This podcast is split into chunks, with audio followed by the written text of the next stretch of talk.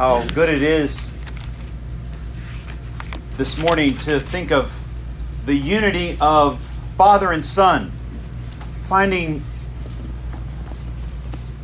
full fulfillment and mutual love in one another for all eternity.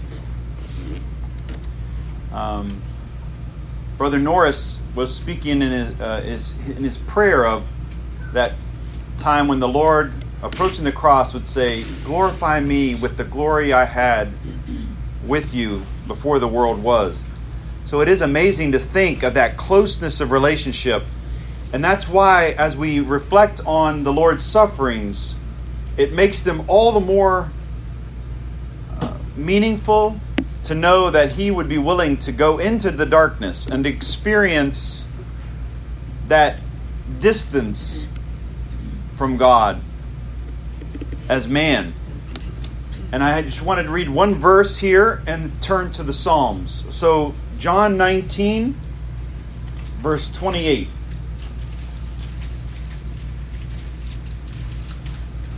John 19, 28 says, After this, Jesus, knowing that all things were now accomplished, that the scripture might be fulfilled, said, I thirst. I thirst. Turn to Psalm 42. So the Lord, the Lord of all creation, the one who spoke all waters into existence, was willing to go to his death there on the cross and experience physical thirst. But we know it went deeper than that. It wasn't merely just a statement, I'm thirsty. We know in the Gospel of John, again and again, the Lord Jesus says something and no one ever gets it. Or they misunderstand or they think he meant something else. And so even here, this is a another instance of that. He said he's I thirst, and so they say, "Oh, give him something." You know, they lift up the sponge, and so they, uh, for perhaps in mockery, maybe in devotion. There's different feelings about that, but regardless, he meant more than just physical thirst. And I think Psalm 42 is a good picture of what the Lord was willing to experience for you and for me. When I read this psalm, I think of myself. I feel like it reflects some uh, aspects of my own desire for God.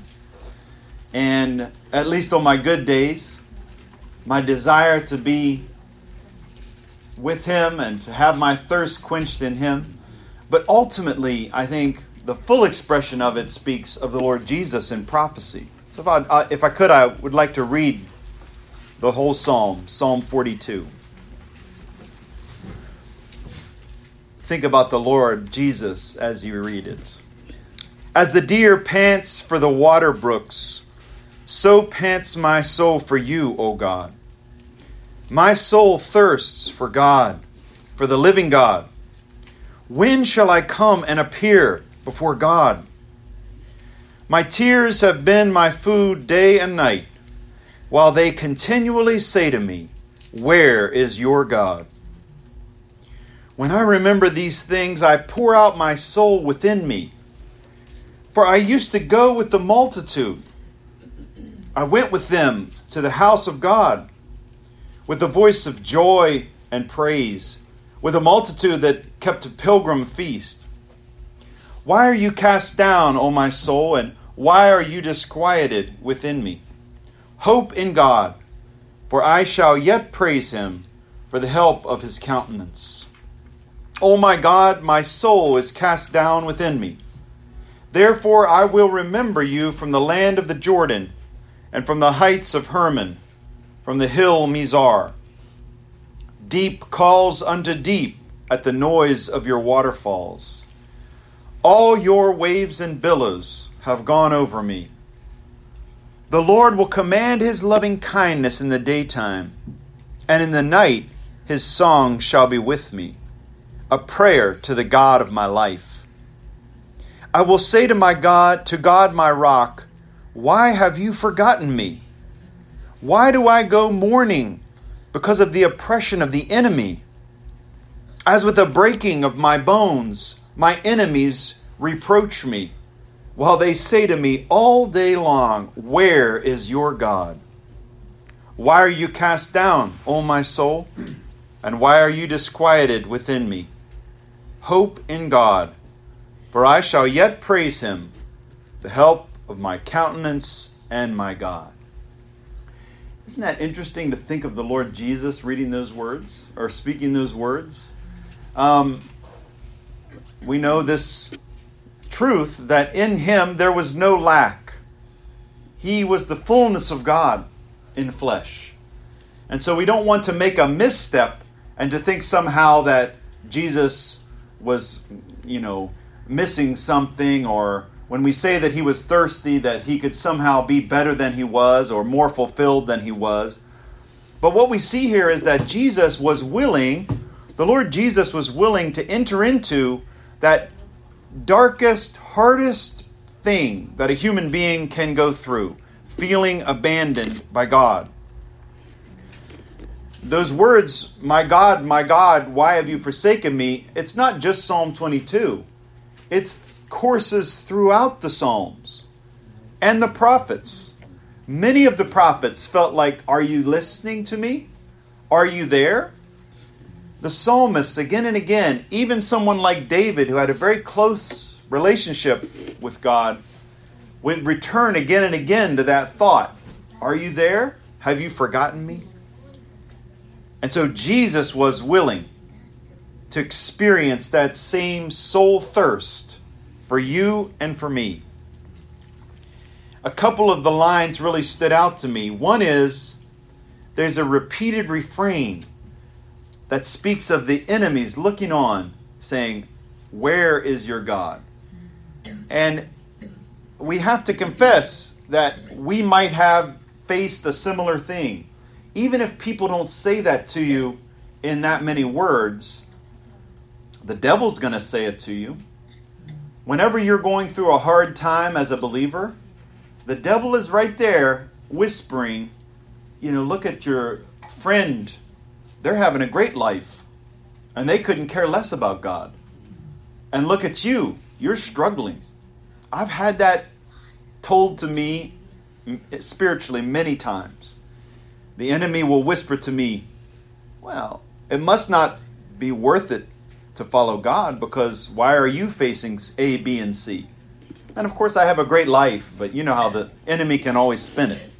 He can always make it seem like we have a terrible life when he wants to. But isn't it something that the Lord Jesus heard the same thing? Where is your God? He was God. he, he was as close to God as possible. But he still appeared, at least, to those looking on, as if God didn't care. So, you know, he can really sympathize with you and with me when we hear that same whisper. Maybe somebody's going to tell you, maybe your brother in law or something's going to say to you, Why are you still in that religion thing?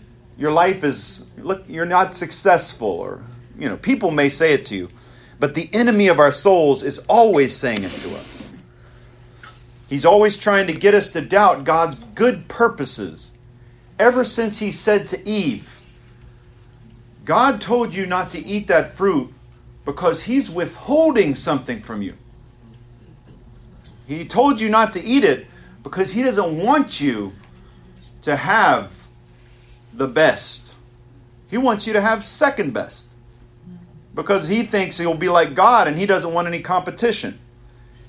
But just that little God doesn't want my best, that's a dangerous little seed to plant in our mind. He does want our best. Just like he wanted the best for his son, the Lord Jesus, as he was going through the sufferings on the cross. And that's why the hope of Psalm 42 is also something that we can continually cling to. Because in the darkness, the Lord Jesus was still able to express, and you might say, give himself counsel, right? Why are you cast down, O my soul? Put your hope in God. So that's what we need to do too. Uh, he wasn't saying, Why are you cast down, O my soul? There's nothing to worry about. That's not what he was saying. There's a lot to worry about. The circumstances couldn't be worse for him. I mean, in a lot of ways. But he says, Put your hope in God. Sunday's coming, resurrection is coming. God will answer, God will hear. So I can pass through this hard time.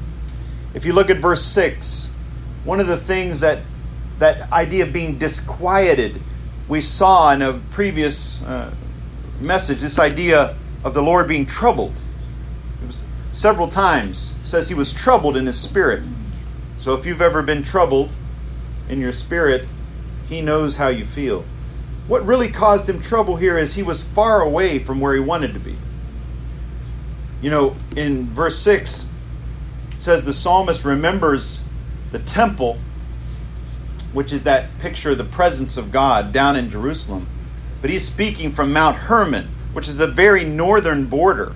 It's as far away as you can get and still be in Israel. He's like, I just miss going to the temple for these festivals.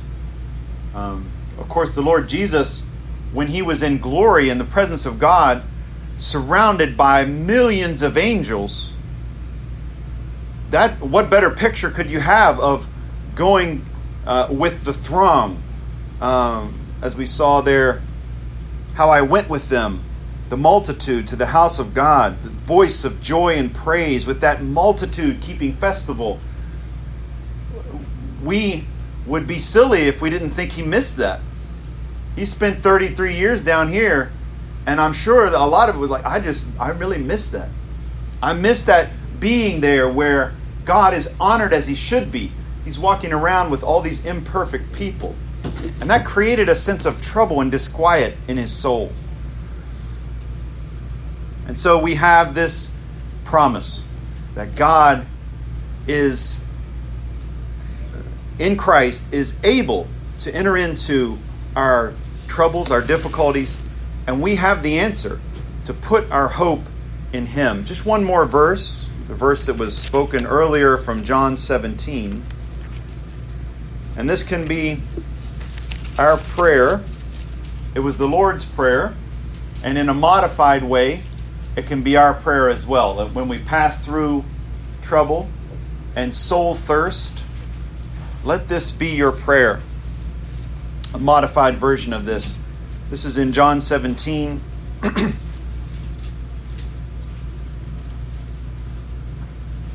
Verse 4 I have glorified you on the earth. I have finished the work which you've given me to do. And now, O Father, glorify me together with yourself, with the glory which I had with you before the world was. And so here's the Lord Jesus. It's about to get really bad in the next few hours for him.